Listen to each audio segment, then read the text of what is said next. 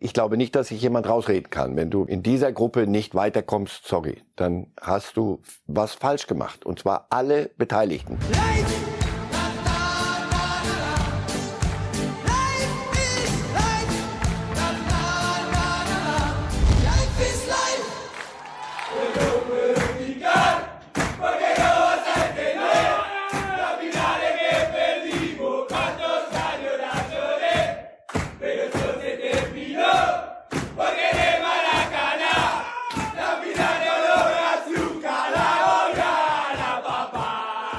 Nein, Argentinien ist noch nicht Weltmeister, auch wenn diese Bilder vielleicht den Eindruck erwecken.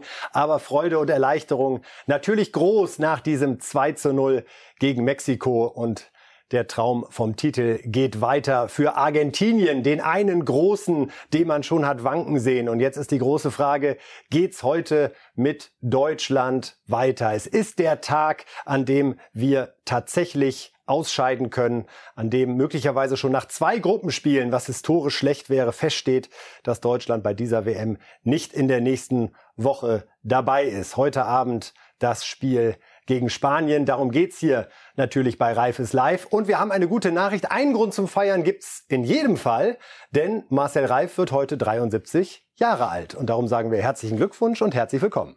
Herzlichen Dank. Feiern wir den. Gut. Wie viele Weltmeisterschaften haben Sie schon an Ihrem Geburtstag erlebt und wie viele Weltmeisterschaften werden Sie noch an Ihrem Geburtstag erleben? Fangfrage, so wie mit Eis, wann treffen Eisbären auf, auf, äh, Robben, äh, auf, auf Pinguine? Nee, es ist, geht nicht. Im Winter ist normal keine WM und mein Geburtstag ist. Und Ihre Hoffnung ist groß, dass uns ein weiterer Winteraufschlag erspart bleibt? Ja, davon gehe ich, gehe ich wirklich aus. Obwohl. Wenn es möglich ist, dann bei der Was FIFA. Was habe ich bei der FIFA ausgeschlossen schon? Dieses Thema WM-Stimmung, Herr Reif. Wir haben jetzt eine Woche lang das Turnier. Mir ging es so gestern, als ich Argentinien gegen Mexiko gesehen habe, mit so vielen argentinischen und mexikanischen Fans im Stadion. Das fühlte sich für mich fast zum ersten Mal wie so ein normales WM-Spiel an. Wie ging es Ihnen? Wie geht es Ihnen bisher bei dieser WM? Ja, ich muss ehrlich sagen, wenn niemand die Stimmung verderben und wer Spaß dran hat, ist gut. Bei mir ging's eher abnehmend statt zunehmend. Ich bin noch, ich bin keineswegs in das Turnier reingezogen worden, sondern eher ich sag, ach Mensch, so viel, es ging so viele Nebenthemen. Und irgendwann hatte ich davon genug. Ich, jetzt meine ich mehr. Jetzt macht, was ihr wollt, Schluss. Ich will mich nicht mehr damit beschäftigen. Dann der Fußball ist halt, wie er ist in der Gruppenphase. Aber wenn man in einer super Stimmung ist, dann schluckt man manche Dinge und sagt, ja, komm, die Kleinen müssen ja auch mal. So, dann geht mir zurzeit dauernd durch den Kopf, jetzt haben wir 32 Mannschaften, zum Teil auf einem solchen Niveau. Beim nächsten Mal haben wir dann, wie viel? 48 und dann irgendwann 96 oder was. Und dann, we, wem ist geholfen, wenn du, wenn Costa Rica, wenn du sieben Stück kriegst von Spanien? Ist das, macht das denen wirklich Spaß? Das Argument ist ja, die Kleinen sollen auch mal mitmachen dürfen. Macht das denen wirklich Spaß, wenn du von Spanien so zerlegt wirst nach Andri? Also das sind so ein paar Dinge. Ich, heute ist, ist es anders. Heute habe ich auch so das Gefühl, es, ja, warum, weil es um wirklich um was geht. Gestern hatte ich auch bei, bei Argentinien, da hängst du Messi und, und ja, die Mexikaner nicht schlechtes, aber du denkst, komm jetzt mal, jetzt irgendwie Herz mit reintun in, in das Gucken und nicht nur, wie verschieben die Dreierkette, Viererkette, komm, hör auf.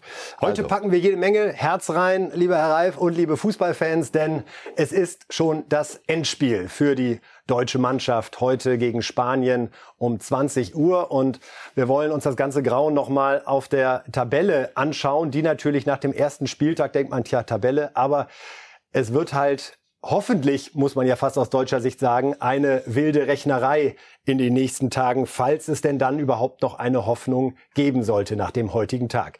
Ganz wichtig, der Hinweis, das Torverhältnis wird zunächst herangezogen, bevor es zum direkten Vergleich geht. Darum hat eben Spanien durch dieses 7 zu 0 gegen Costa Rica da schon richtig was vorgelegt. Und wenn wir heute verlieren gegen Spanien und Japan mindestens einen Punkt gegen Costa Rica holt, dann sind wir raus.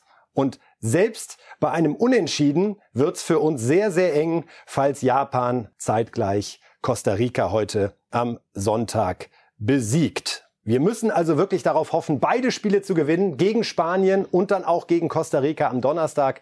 Und äh, ja, dann könnte es darauf hinauslaufen, dass drei Mannschaften mit sechs Punkten oben stehen, eben Japan, Spanien und wir, und es dann eine Frage des Torverhältnisses wird. Also, große Rechnerei, möglicherweise es sei denn, die Tipps von Marcel Reif gehen auf. Denn Herr Reif, das können wir an der Stelle mal vorwegnehmen. Sie sagen 2 zu 1 für Spanien und 2 zu 1 für Japan gegen Costa Rica. Und das bedeutet, die WM ist heute Abend um 22 Uhr plus 20 Minuten Nachspielzeit, also um 22.20 Uhr für Deutschland tatsächlich vorbei. Und Sie gucken so, als wollten Sie mir die Schuld dafür geben, dass, es, dass es so ist. Nein, ich habe ich, Sie haben mich gefragt, was tippst du? Sie haben mich nicht gefragt, was hoffst du? Nein, um, was glauben Sie? So, was denken Sie? Sondern nach Denken, nach dem, was ich gesehen habe von den Spaniern und nach dem, was ich von der deutschen Mannschaft gesehen habe und nach dem, was ich von Japan und Costa Rica gesehen habe, wäre das das zu erwartende. Aber es passieren ja die tollsten Sachen. Wenn die deutsche Mannschaft alles das bringt, was sie kann und was, was die Einzelnen können und das als Mannschaft dann auch noch bringen und all diese Voraussetzungen, ja, dann kannst du auch gegen diese Spanier bestehen. Nochmal, Spanien ist nicht wirklich abgeprüft worden. Nur das, was sie dann gemacht haben gegen einen schwächeren Gegner, war etwas anderes, als die deutsche Mannschaft gegen einen schwächeren Gegner gemacht hat. So, nicht Wir können ja nur damit arbeiten, was passiert ist bisher. So, mehr kann ich nicht machen. So, die Spanier haben, haben, gesagt nach fünf Minuten, so habt ihr es jetzt verstanden? Nein, gut, dann müssen wir euch noch ein bisschen helfen. Und dann haben sie den Costa Ricanern so geholfen, und dann haben sie die Kräfteverhältnisse klargestellt. Bei der deutschen Mannschaft sucht man nach tausend Argumenten. Ja, aber eigentlich hatten wir und dominant, aber wir hatten doch und wir hatten Ballbesitz und all das Zeugs und wir haben liegen lassen. Ja, Antwort ja. So. Wir hören uns mal an, Herr Reif, was Manuel Neuer, der Kapitän der deutschen Nationalmannschaft, im Gespräch mit dem Magenta-Kollegen Thomas Wagner zur Situation in der deutschen Mannschaft gesagt hat und wie man es jetzt gegen Spanien besser machen will. Ich denke, äh, mannschaftlich war es zu wenig gewesen. Ähm, es geht jetzt nicht um einzelne Bereiche, dass man sagt, von äh, hinten vielleicht äh, vorne die, die müssen die Dinger machen und die Offensivspieler sagen hinten, wir müssen besser verteidigen. Es geht immer um, ums Ganze, weil wir eigentlich von hinten auch den Angriff gestalten und äh, vorne anfangen zu verteidigen. Und äh, ich glaube, wichtig wird sein, dass wir in einer besseren Kompaktheit stehen werden, eine gute Positionierung für unseren Ballbesitzfußball einfach haben werden. Und äh, wenn wir geschlossen beides tun, angreifen und verteidigen, dann werden wir schon eine bessere Leistung zeigen. Die Geschlossenheit, die er mehrfach angesprochen hat, ist das das Entscheidende, was wir besser machen müssen? Ist einer der wichtigsten Punkte, ja.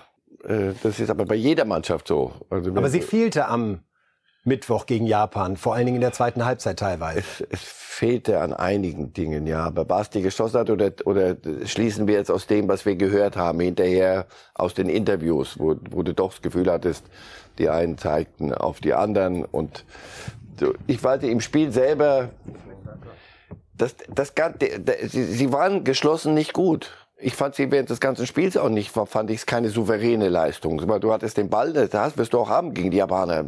Wenn nicht, dann, dann also weiß ich, verstehe ich den Sport nicht mehr. Also das war nicht, dass sie, dass sie auf dem Platz keine Einheit waren. Es gab die individuellen Fehler, dann haben welche die Chancen nicht verwertet. Das kann immer mal passieren, die eine oder andere, aber irgendwann muss es dann halt gehen. Ich fand insgesamt die ganze Mannschaftsleistung war, war für mich nicht so dominant wie sie, doch dominant ja, aber so souverän, wie ich mir das gegen Japan vorgestellt hätte. Deswegen jetzt ja. Und hinterher, was dann kam, das ist nicht sehr geschlossen und das ist gefährlich. Das ist verständlich im ersten Moment, weil du so einen Hals hast und guckst. Sie meinen unter anderem die öffentliche Kritik von Gündogan. So. Das ist an der äußersten Grenze und dann, wie geht man damit um? Das musst du schnell wieder jetzt geschlossen einfangen. Ganz schnell. Wenn du, wenn du das Gefühl hast, Dortmunder und die Jungen und die Alten und die Bayern, wenn das alles hochkocht. Nochmal, nach so einer Niederlage sucht man ja, oder suchen Spieler eher nicht bei sich selber, sondern suchen, woran könnte es denn noch gelegen haben, außer mir. Also die, deswegen die Geschlossenheit auf dem Platz war nicht das, das Manko. Das Manko waren viele Punkte und einfach, dass du einem Gegner wie Japan, den, dem du haushoch überlegen bist in der ersten Halbzeit, überlegen, aber nicht souverän, dem du souverän, den du dir zurechtlegst und ihm dann, und die Japaner hatten auch noch Angst in der ersten Halbzeit, die kamen ja dann erst in der zweiten raus. Warum? Weil die deutsche Mannschaft sie geholt hat mit, mit, mit ihrer Leistung. Also dem, so einem Gegner hättest du sehr schnell zeigen müssen, nichts zu holen heute, Kinder. Nun gehört zur Wahrheit dazu, dass dieses Ergebnis gar nicht so vom Himmel gefallen ist. Wenn wir uns einmal anschauen, wie das Länderspieljahr 2022, also dieses Jahr unter Bundestrainer Hansi Flick gelaufen ist, dann ist das eine Bilanz, bei der man sagen muss, gut, also nach WM-Favorit schmeckt das nicht. Zehn Spiele sind es bislang gewesen. Und wir haben nur drei Spiele gewonnen und darunter ist ein 2 zu 0 gegen Israel und ein 1 zu 0 gegen den Oman. Mittendrin steckte noch dieses Spektakel gegen Italien, ein äh, wildes 5 zu 2, das aber richtig Lust gemacht hat auf dieses Turnier. Gleichwohl, Herr Reif, sehen wir da ist teilweise die 1 zu 1 Sucht ausgebrochen, ja. Äh, viermal hintereinander, äh, unter anderem gegen Ungarn, einmal verloren, einmal 1-1 gespielt. Das ist bisher nicht unser Jahr, muss man auch ganz ehrlich sagen. Ja, aber auch zur Wahrheit gehört, da ging es ums Nations League und die WM war vor der Nase. Deswegen diese Ergebnisse auch mit mit entsprechendem Vorbehalt. Also da, der, da, da hat die deutsche Mannschaft nicht alles gegeben, weil niemand alles gegeben hat in dieser Nations League. Doch die Kleinen, die kleineren, die da in Ungarn, die, die aus dem Wettbewerb das gemacht haben, was für sie machbar war in diesem Jahr, weil an der WM sind sie, glaube ich, nicht dabei. Also deswegen, ja, ich, ich folge Ihnen ja, dass wenn man das sich so anguckt, aber Sie, Sie nehmen, Sie fangen mit dem Ergebnis gegen Japan an und rechnen zurück. Wir hätten damals, haben wir doch alle gesagt, ja, pass auf, keiner will sich wirklich verletzen. Jeder sagt im, im November, da will ich, will ich Topform haben.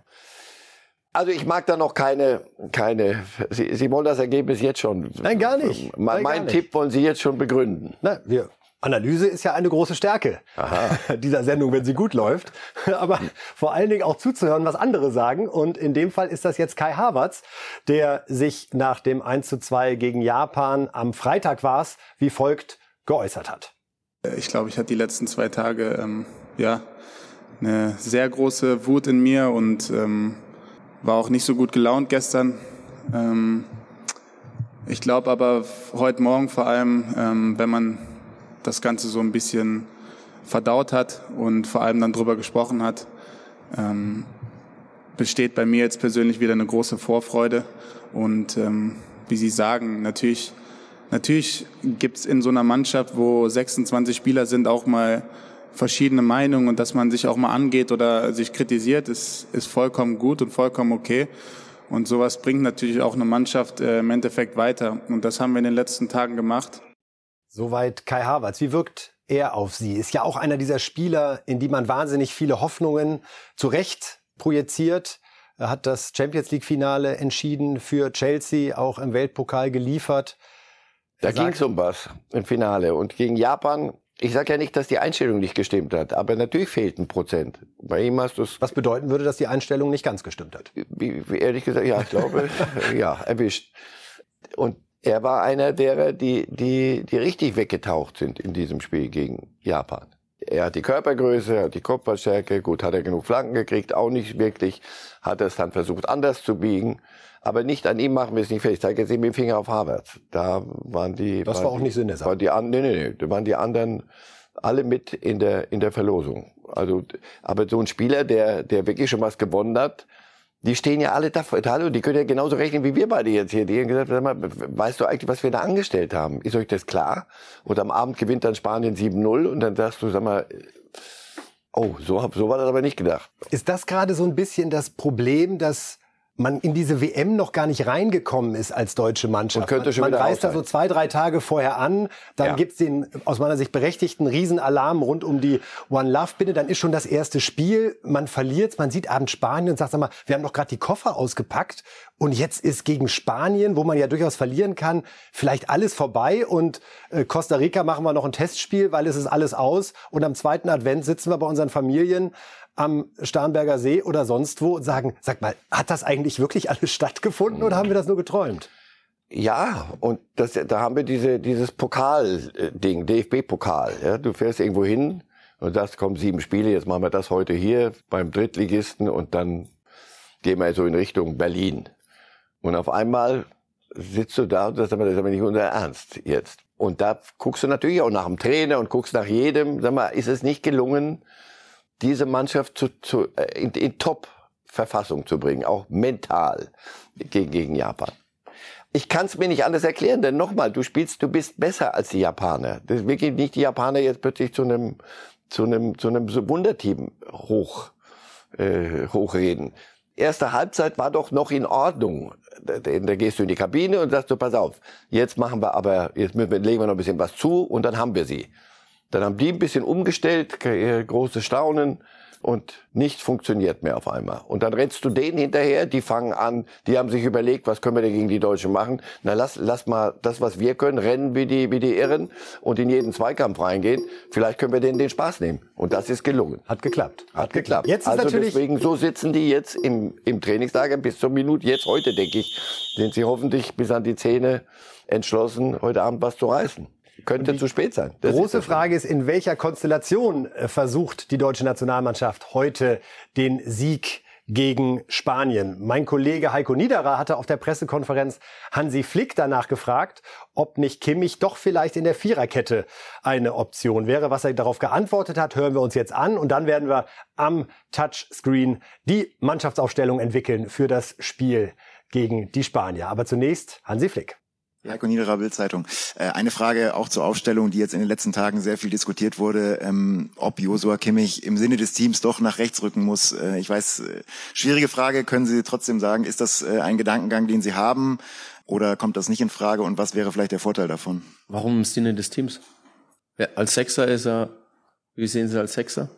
Na, es könnten Gündogan und Goretzka könnten, nebeneinander spielen. Ja. Könnten auch. Aber wir haben, wir haben auch Rechtsverteidiger, die da spielen können.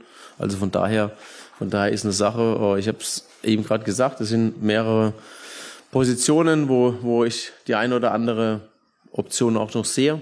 Und oh, deswegen warten wir es ab. Also Hansi Flick, angriffslustig. Wenn äh, Bundestrainer Gegenfragen stellen, dann wissen wir immer, es liegt was in der Luft. Was wir ausschließen können, glaube ich, ist, dass Kimmich heute Rechtsverteidiger spielt, nach der Antwort von Flick. Ja, weil ich glaube, ähm, die Zeit war zu kurz und die Sache ist zu wichtig, zu ernst, als dass man alles über den Haufen werfen könnte. Ich glaube, heute wird es darum gehen, wieder das hinzustellen, von dem man ganz sicher war, schon seit geraumer Zeit, das ist es. Das ist in etwa die Mannschaft, wie ich sie mir vorstelle. Wir haben einen spannenden Vorschlag von Lothar Matthäus, unserem äh, zweiten Bildexperten, hat er in der Sendung Lothar legt los am Freitag mal so zur Diskussion gestellt. Und da ist natürlich das Ungewöhnliche, dass er tatsächlich Füllkrug aufbietet und die zweite Variante, die heiß diskutiert wird, ist mit Gündogan, Kimmich und Goretzka in einem Dreieck hier zu agieren. Was sagen Sie? Spielt Füllkrug auch in der Reif 11? Zu Füllkrug kommen wir noch, aber das Ungewöhnlichere ist eher, dass man sagt, wir nehmen äh, drei Sechser, denn die Idee war ja auch, dass, äh, dass das hier so ein Ding wird. Ähm, das ist die ganz defensive Variante. Ich gebe zu, ich habe auch drüber nachgedacht, dass, pass auf, statt, bevor wir diskutieren, Goretzka oder Günther, lass sie doch alle drei da spielen. Dann äh, sind wir wenigstens im Zentrum, wo die Spanier ja besonders gut sind, im Mittelfeld. Dann sind wir da möglicherweise safe. Nur nochmal, heute bist du in der Falle drin. Es geht nicht darum, safe zu sein gegen die, weil auf Unentschieden spielen, wir, wir haben es vorhin vorgerechnet. Ich fürchte, das Unentschieden Absolut. würde nicht reichen. Das heißt, du musst auf, auf Attacke spielen. Es sei denn, Costa Rica tut uns eingefallen und schlägt ja. heute Mittag schon die Japaner. Gut, dann. Ich will es nur einmal aussprechen. Ja, ja, wunderbar. Dann treffen wir uns wieder. Treffen alles ist möglich. Ja, dann treffen wir uns wieder hier und legen alles kurz und klein. Ich glaube, das wäre auch eine Systemabkehr. Das wird er nicht. Ich glaube, äh, Flick wird, wird darauf gehen. Und ich würde auch dazu neigen, zu sagen, pass auf, zwei Sechser. Und das wäre dann im Moment, weil Gündogan wirklich der, der in Topform ist, das heißt, Kimmich und Gündogan. Wir ziehen Goretzka mal an die Seite. Hätten dann die Variante auch aus dem Japan-Spiel? Ja, die es besser machen wollen, ganz sicher, und können. Das Schöne ist, jetzt hätten wir einen Platz frei. Ja, wir haben Platz frei, weil ich auf Sané hoffe, weil er, weil das ist, das ist ja nicht einer, der eine, ein ganz junger, den man da mal probieren kann, sondern wir wissen ja, was der kann, wenn er kann. Und äh, so was ich gehört habe oder was wir alle hören, ist, er hat wieder richtig vernünftig trainiert. Er, er, er ist eine Option und dann würde ich ihn bringen, weil er einer derer ist, die wirklich alleine ein Spiel auch drehen können, also in der 1 zu 1 Geschichte. Wir können mal kurz auf die Trainingsbilder von Sané schauen. Da gibt es frische Eindrücke, die zeigen, dass er da mit einem Tape am Knie unterwegs ist, aber genau wie Sie sagen, Herr Reif, alle Informationen deuten darauf hin, dass er wirklich eine ernste Option heute ist für das Spiel gegen die Spanier. Also Sie hätten hier schon mal mit Gnabry, Musiala und Sané viel FC Bayern und Füllkrug vorne drin? Ja, aber nicht um die Dortmunder zu ärgern. Vorsicht, die werden mich auf das Eis nicht locken. Also ähm, ja, weil ich glaube, dass das funktionieren kann. Gnabry hat was gut zu machen. Gnabry war auch einer von, wie Harvard auch, von dem ich viel zu wenig gesehen habe gegen Japan. Da musst du halt mal irgendwann sagen, jetzt mache ich mal was. War aber zuletzt, wie wir doch wissen, mit den Bayern war der richtig wieder der Gnabry, den wir alle richtig gern sehen. So, natürlich ist Füllkrug immer eine Option, aber ich glaube nicht gegen Spanien. Für mich ist er nicht erste Wahl, sondern dann ist in einem solchen Spiel, wo wirklich äh, ich dachte, Sie wollen, wollte noch mal ein bisschen locken, ob Sie vielleicht doch Götze nehmen. Ja. würde ich auf, auf sicher gehen. Das ist so eine Aufstellung, so hatte ich mir das vor der WM auch eine zum ruhig schlafen. Ja, und ich glaube, heute musst du auf Automatismen gehen. Du kannst nicht noch was probieren. Du wirst etwas probieren müssen, möglicherweise, wenn ich mit meinem Pessimismus. Denn wir hätten dann liege. hier ja wirklich diesen Bayern-Block Harvards wäre nicht mehr dabei. Naja, weil wir nur mit elf spielen können, soviel ich weiß. Also Danke für den Hinweis. Wir können es mal versuchen. Vielleicht wäre das noch ein Weg heute Abend. Ja, vielleicht merkt es ja keiner. wir haben bei der FIFA ja einen gut nach der One Love Binde, oder? so, weit wollen Sie gehen. Gut. In der Abwehr, Herr Reif, auch das muss man fürs Protokoll sagen, da sind sich Lothar Matthäus und Sie einig mit den Umbauten. Also Kehrer, nach rechts? Ja, weil ich einen Rechtsverteidiger brauche. Die Spanier sind äh, in der Offensive richtig gut. Das heißt, ich brauche Abwehrspieler und nicht irgendwelche Experimente. Süle ist ja doch rechts ganz gut, aber ist er vielleicht doch nicht ganz so richtig gut. Die einen, der der das kann und deswegen ist und verlässlich kann, alternativlos. Und links, ja, Raum ist der offensivere, aber wenn ich Sané bringe, dann würde ich sagen, wir müssen Rest verteidigen. Und da, das, das machen die, die, wo Verteidiger dran steht, in der Regel am, am besten, richtig am besten. Und da brauche ich den nicht zum als Schienenspieler, sondern ich brauche ihn, um zum Beispiel Daniel Olmo äh, zu, zu schnappen, hier Kehrer. Und er, alles, was die, was die Spanier dann, wenn sie mal ins Rollen kommen, und das haben wir gesehen gegen Costa Rica, das wirst du hinten verteidigen müssen. Und also, das ist eine auf sicher Aufstellung. Ein Wort noch zu Goretzka, Herr Reif, weil es wäre natürlich für den einen oder anderen naheliegend, für den einen oder anderen vielleicht auch verlockend zu sagen, hey, dann setzen wir richtig auf den Bayern-Block, worüber mhm. wir ja auch im Vorfeld des Turniers viel gesprochen haben. Wenig Vorbereitungszeit, Sie haben es angesprochen, Automatismen. Das könnte man jetzt noch intensivieren, indem man sagt, Gündogan von Man City raus, dafür Goretzka rein und dann hätten wir wirklich die sechs Bayern-Spieler komplett da vorne. Was spricht aus Ihrer Sicht trotzdem für Gündogan? So viel. Nicht mehr, so viel. Weil Gündogan zurzeit einer ist, der das war auch gegen Japan äh, eigentlich der Einzige. Da ist Kimmich sehr abgetaucht. Ähm, Gündogan war so der Einzige, der sich immer wieder gezeigt hat, der gesagt hat, gib her, ich, ich übernehme diese Verantwortung. Nicht, dass Goretzka das nicht könnte, aber ich, im Moment würde ich auf, da hat Gündogan für mich ein Stückchen die Nase vorn vor, vor Goretzka und dann würde ich das dann auch machen. Und das muss dann auch Goretzka stucken, auch wenn es noch so weh tut. Und du hast ihn ja auf der Bank, falls irgendwas dann abzusichern ist.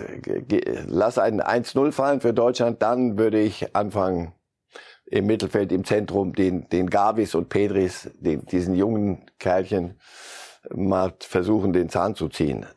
Aber wenn, wirklich, es geht um, um eine Nuance. Also die große Frage, mit welcher Mannschaft spielen wir heute gegen Spanien? Wir werden es wissen, 20 Uhr Anstoß, meistens so gegen 19 Uhr sickert dann die Aufstellung durch. Wir wollen uns jetzt natürlich mit dem Gegner beschäftigen, mit dem wir es heute zu tun haben, äh, den Spaniern, und hören uns zunächst nochmal an, was äh, Luis Enrique, der Trainer der Spanier, zu diesem Spiel sagt, was er für einen Verlauf erwartet und ja, auch wie er die Deutschen sieht. Luis Enrique. Yo creo que Alemania es una selección que siempre juega al ataque. Deutschland ist ein Team, das immer offensiv spielt. Und nach deren Auftakt werden sie wahrscheinlich noch offensiver spielen, aber dabei immer versuchen, den Ball zu halten und in der gegnerischen Hälfte zu agieren. Was das angeht, sind sich Spanien sehr ähnlich. Deswegen wird es eine schöne Herausforderung für uns. Significa que para nosotros eh, significa que es un reto, un reto muy bonito, Bonito. Ah, klingt immer gleich. er freut so, sich, er freut sich auf das Spiel. Er freut sich. Aus seiner Perspektive ist das natürlich auch ein bisschen entspannter zumindest. Eben. Also sicherlich werden die Spanier sich auch zwischendurch überlegen, gibt's Rechenmodelle? Ein Unentschieden, denke ich, würden die Spanier sofort kaufen. Vermuten wir mal. Was für ein Spiel erwarten Sie, Herr Reif? Erwarten Sie oder erhoffen Sie sich eine dominante deutsche Mannschaft oder glauben Sie schon, dass man erstmal sagt, so 20, 25 Minuten 0-0 ist da was, mit dem wir erstmal auch ganz gut leben können, um dann nach und nach draufzulegen. Dann hast du es verloren.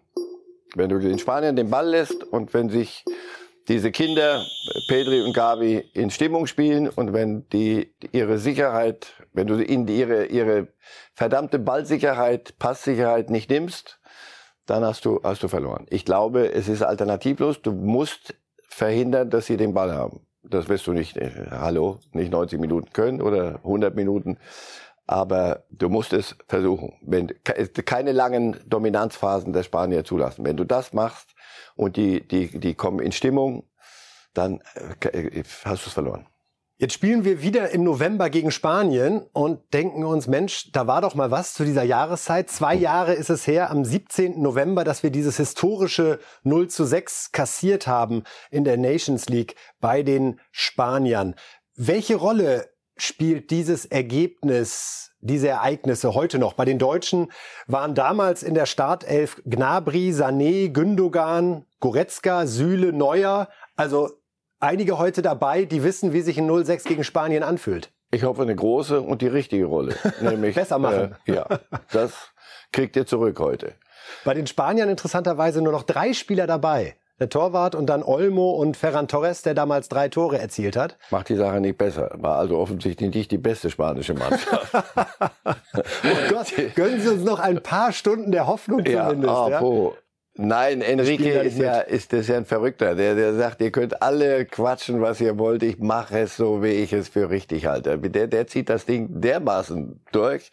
Und mit acht Barcelona-Spielern, das ist mir wurscht, was ihr mir hier vorrechnet. Wieso sind nicht von Real? Naja, weil da viele Ausländer drin sind. Ist mir, es ist, der macht Aber sein Ding. Weil Sie gerade Barcelona Real erwähnen, Herr Reif. Warum macht uns ein Spiel gegen Spanien so viel mehr Angst als den Bayern ein Spiel gegen Barcelona? Hm weil da ist es eine Weltauswahl von, von Ego-Tripplern zum, zum Teil, die, die, die keine, die, wo es schwer ist, eine Mannschaft draus zu machen.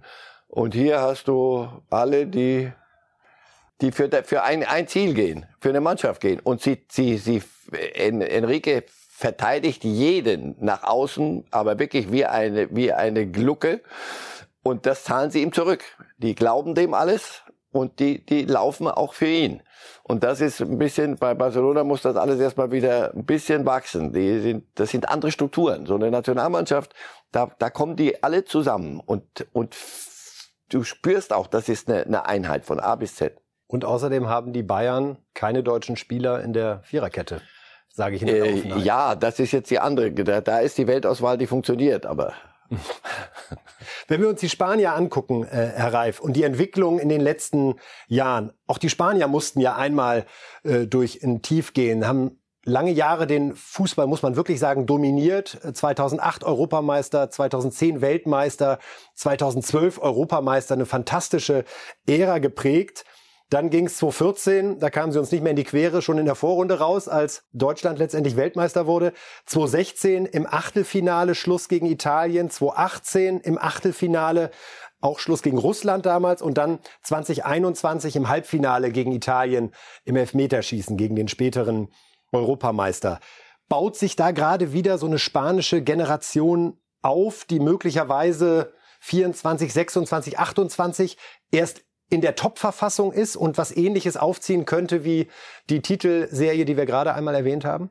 Ja, bei 18-, 19-Jährigen liegt das in der Natur der Sache. Dass die, dass die es könnte ja auch sein, dass sie zu verspielt sind. Also sehen Sie auch diese Struktur schon in der Mannschaft, die für große Turniere und große Spiele gemacht ist, was auch eine defensive Stabilität betrifft? In der Defensive sind sie sind sie äh, anfällig. Da, aber du musst erstmal musst sie musst sie dann da hinten in der Defensive beschäftigen. Das hat Costa Rica aus mangels Masse nicht nicht hingekriegt. Aber Jordi Alba und ähnliches, das ist dann schon äh, der letzte, der letzte Flamenco, nicht der letzte, der letzte Flamenco, den die da, oh, was für ein Bild. Weiter, also, weiter. Gut, aber dann hast du Am, Busquets. An ihrem Geburtstag haben sie einen frei. Einen frei, das war. dann hast du Busquets, der immer noch die, die, das ist so der, der Turm, der, der Leuchtturm. Aber auch da wird das Licht schwächer jetzt. Ja, gut, war jetzt der zweite. Der gefällt mir. Und ich versuche mich jetzt mal ein bisschen jetzt mal einzufangen. Und dann hast du die, die jetzt hier, die wir hier hinter mir auf dem Bild haben, äh, die, diese Kinder, die, die aber schon mehr sind. Also so ein Gabi, so ein Pedri, das sind keine, das ist nicht, wie sie sagt, verspielt.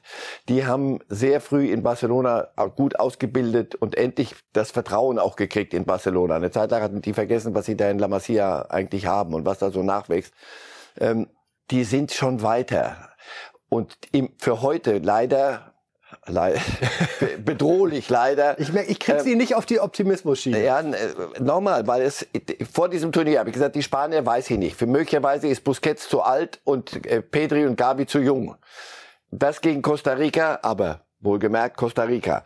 Dennoch 7-0. Und so wie sie es dann hingekriegt haben, da war, passte es. Das kann sein, dass das morgen, übermorgen nicht mehr passt. Dass dann Busquets aufhören muss und dass dann das, ihnen da noch was fehlt.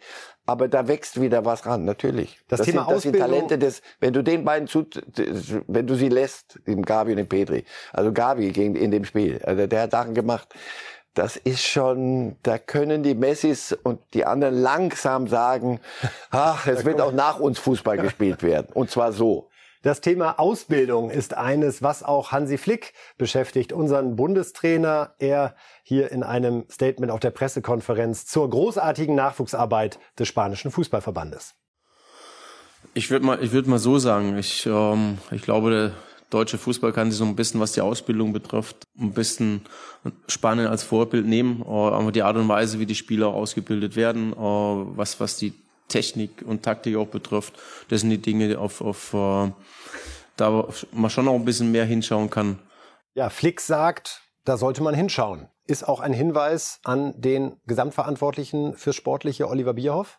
Eine tolle Akademie haben wir, schöne Steine, aber jetzt geht es darum, Beine was reinzupacken. Ja, die Beine entsprechend auszubilden. Hirn um Beine auszubilden. Ja, das genau darum wird es gehen. Und auch dann solche wenn dann welche kommen, spielen zu lassen. Also wir haben ja Wirtz, wir haben Musiala. Es ist ja nicht so, dass wir den Spielbetrieb einstellen sollten jetzt in Kürze. Egal was jetzt heute. Mokoko, 18 äh, Ja, Mokoko. Äh, äh, ist ja nicht so, dass wir heute aufhören sollten. Egal wie es wie es ausgeht heute Abend. Aber so eine Pedri Gavis, die, die spielen, die spielen bei Barcelona und dann auch Nationalmannschaft. Bei uns, wenn wir ehrlich sind, Musiala bis vor, weiß ich nicht, gefühlt vor, vor vier Tagen, aber dann noch gesagt, langsam, wir müssen langsam machen mit so einem Jungen. Langsam, dann spielt er halt nicht. Und wenn er nicht spielt, kann er, kriegt er keinen Stress und kann sich nicht weiterentwickeln. Jetzt ist er plötzlich gesetzt. Also ich staune immer noch. Das ist wirklich sehr undeutsch. Bei uns wirklich langsam, langsam, langsam. Oder, es, oder du drehst es dann völlig um, so wie Leverkusen Wirtz. Wenn Wirtz kommt, werden wir dann, schaffen wir auch noch die Champions League.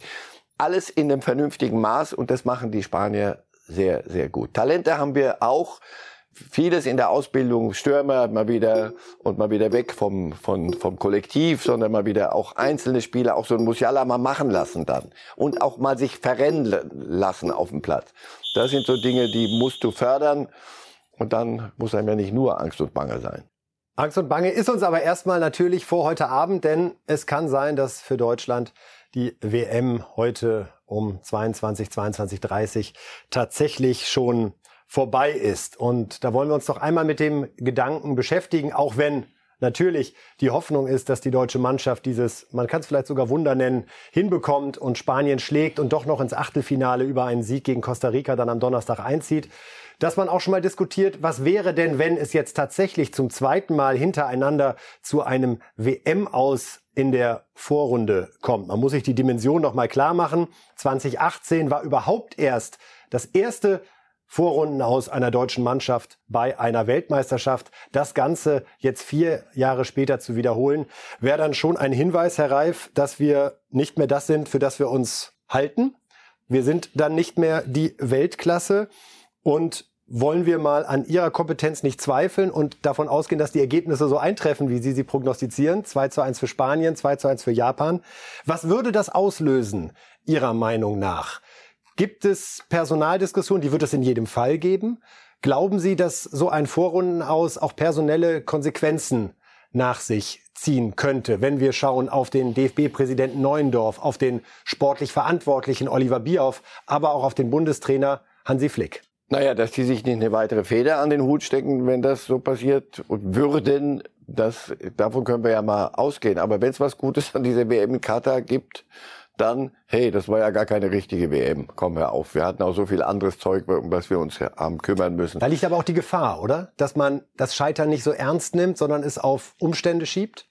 Nein, es wären ein paar Hilfsargumente. Ich glaube nicht, dass sich jemand rausreden kann. Wenn du, wenn du in dieser Gruppe nicht weiterkommst, sorry, dann hast du was falsch gemacht. Und zwar alle Beteiligten. Die Spieler zuerst und dann äh, auch das Trainerteam und ja, auch das Drumherum.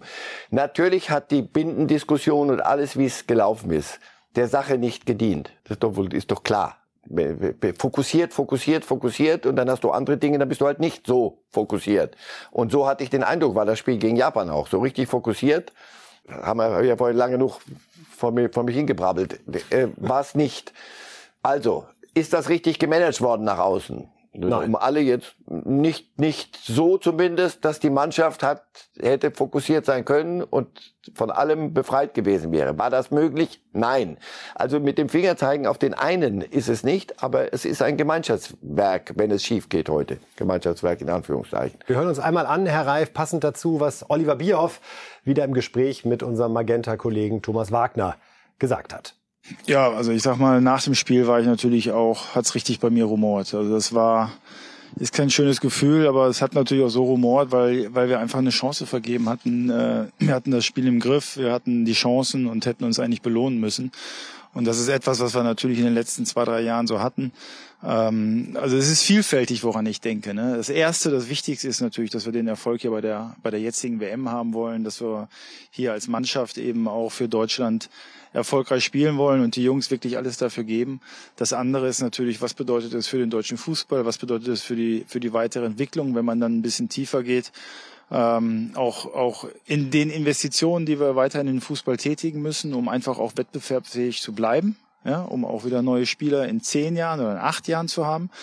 Also es ist vielfältig, aber aktuell bin ich im Moment und bin äh, trotzdem positiv gestimmt, dass wir gegen Spanien alles raushauen müssen und es ist halt unser erstes Finale. Ja, das erste Finale. Er selbst wirft die Frage auf, was bedeutet das für den deutschen Fußball und was würde es für Oliver Bierhoff äh, bedeuten? Er gehört zu dem Team, das 2004 angetreten ist, äh, unter anderem gemeinsam mit Jürgen Klinsmann und die wahnsinnig viel Positives bewirkt haben, die viel aufgebrochen haben und auch vor allen Dingen große sportliche Erfolge gefeiert haben. Weltmeister 2014, mehr muss man nicht sagen. Aber Oliver Bierhoff ist auch der einzige aus dieser Riege, der heute noch da ist, der diese Akademie vorangetrieben hat und nun aber auch zwei Turniere zu verantworten hat, die hinter den Erwartungen zurückgeblieben sind und möglicherweise kommt jetzt gerade ein drittes dazu. Würde man einem Bundesliga-Manager so eine Strecke verzeihen? Ah, es, es hinkt. Vergleich hinkt, aber ja, 2018 ist vier Jahre her, korrekt. War nicht so doll, 2018. Und jetzt stehen wir heute wieder vor der, vor dem, vor der Frage, schaffen wir die, die Gruppenphase? Das, das lässt sich nicht weg, wegdiskutieren. Ähm, die Akademie ist aufgebaut worden, die Ära Löw ging zu Ende, äh, es musste neu, neu, Hansi Flick kam, du hattest das Gefühl, es ist wirklich eine Aufbruchstimmung, es ist eine andere Anmutung dieser Nationalmannschaft, das haben sie ja hingekriegt. Deswegen lass uns jetzt bitte nicht alles äh, über Bord werfen. Das, wenn das Spiel gegen Japan gewonnen wird, egal wie, dann, dann stellen wir diese Grundsatzfragen nicht ich, ich bin noch nicht so grundsätzlich. Der Kader, diese Mannschaft kann mehr, als sie gezeigt hat. Und das ist ja die Hoffnung, die wir haben heute Abend. Wenn wie wichtig ist der Eindruck dieses Spiels, selbst wenn es schief geht? Wie sehr wird das beeinflussen, was wir morgen hier um 7 Uhr zu zweit wieder diskutieren werden? Sehr, sehr wichtig, sehr wichtig.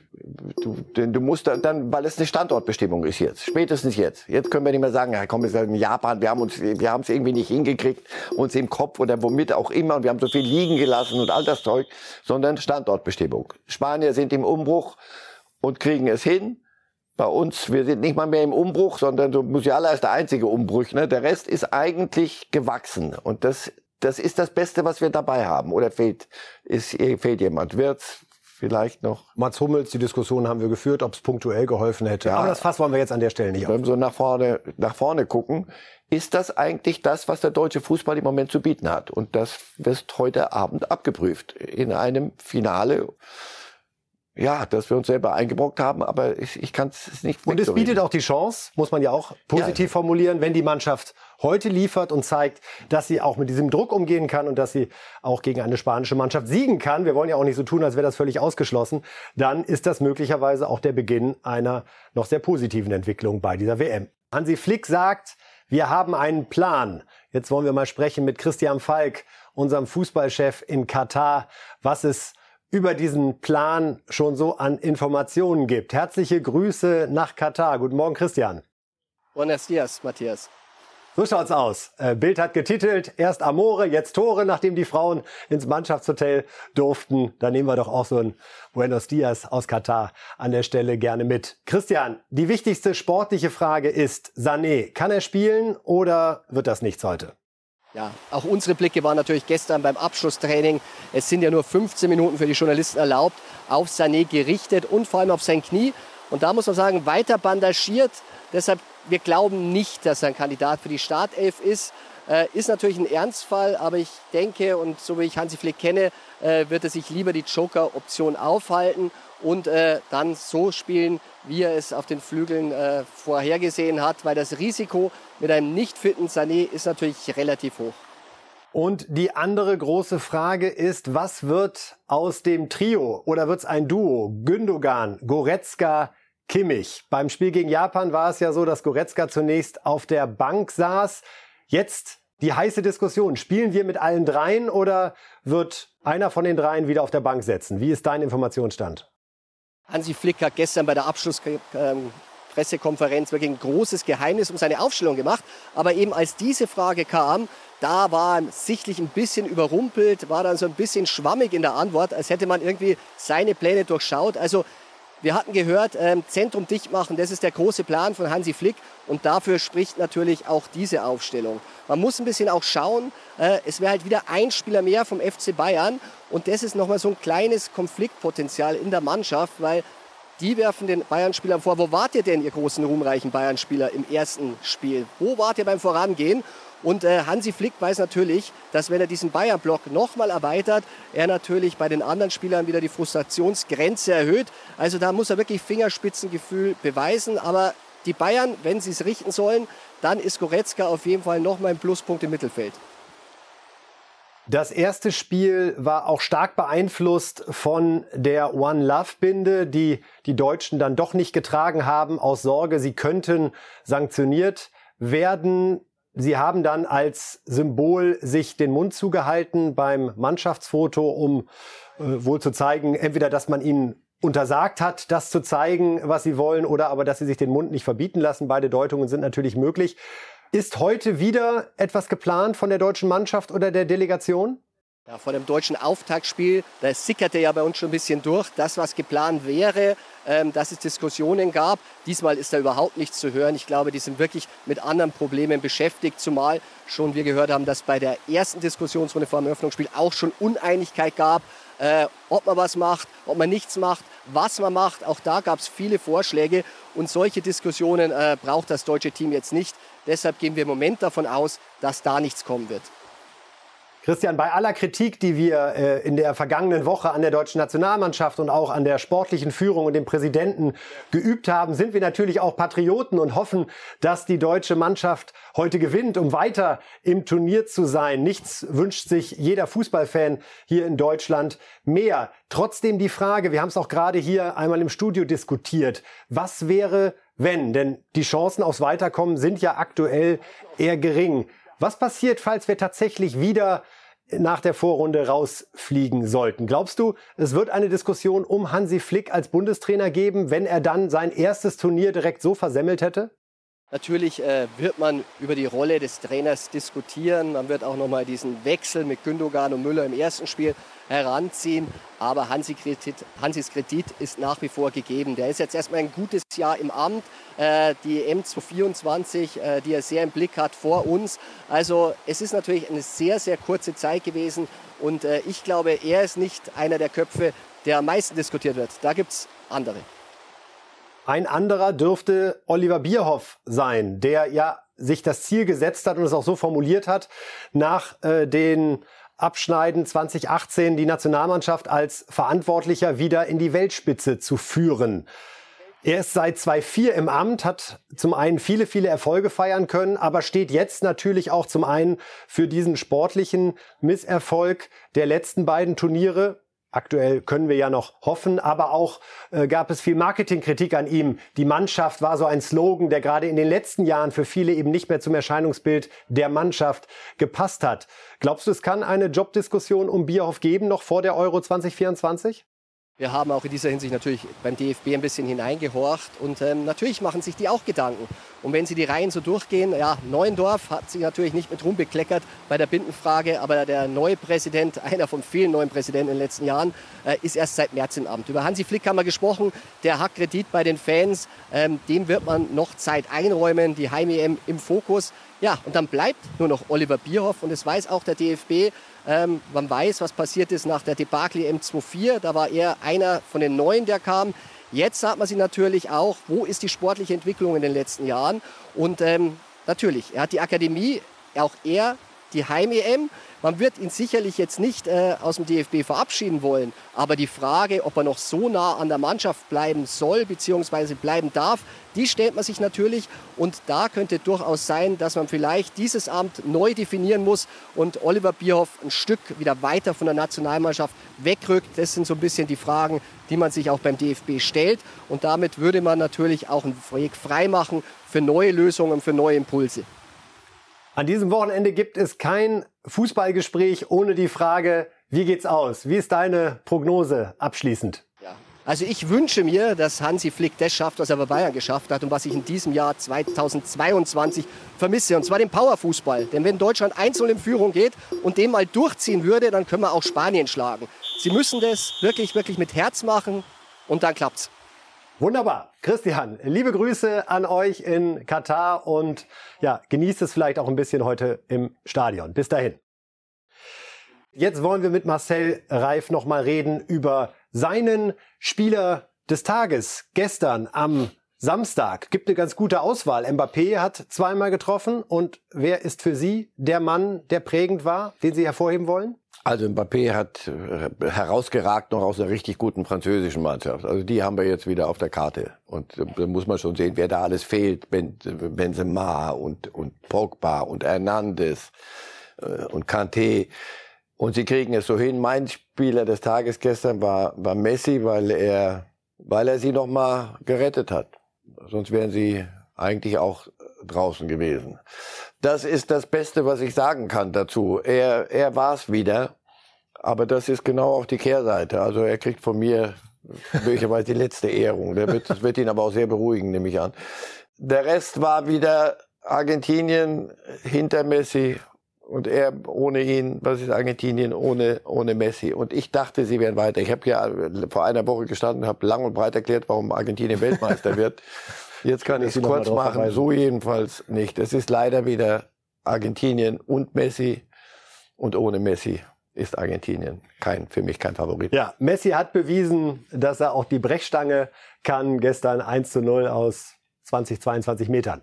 Gut, wir gucken abschließend auf die Tipps von Marcel Reif für die beiden nächsten Spieltage heute und morgen, bevor dann gleich unter anderem Oliver Kahn hier bei Bild Live zugeschaltet ist in unserer Sendung Lothar legt los mit Lothar Matthäus. Also Costa Rica, Japan, sagt Reif 1 zu 2, Spanien 2 zu 1 gegen Deutschland, darüber haben wir schon gesprochen. In der anderen Gruppe Kroatien, Kanada 1 zu 0 und Belgien, Marokko 1 zu 1. Dann schauen wir noch schnell auf den Montag, der es in sich hat. Auch weitere spektakuläre Spiele. Brasilien schlägt die Schweiz 2 zu 0. Kamerun gegen Serbien 0 zu 2. Uruguay, Portugal 1 zu 1. Ja, soweit die Tipps von Marcel Reif. Das ist es für heute gewesen. Ich hoffe, Ihr Geburtstag hier bei uns im Studio war erträglich. Absolut. Und ich hoffe, dass ich Unrecht habe. Und wir sehen uns morgen um 7 Uhr und werden dann genau das hier besprechen. Das Spiel der deutschen Mannschaft gegen Spanien. Sind wir raus oder dürfen wir noch hoffen? Wir hoffen auf Letzteres. Bis dahin, einen schönen Fußballsonntag. Machen Sie es gut. Danke, Herr Reif.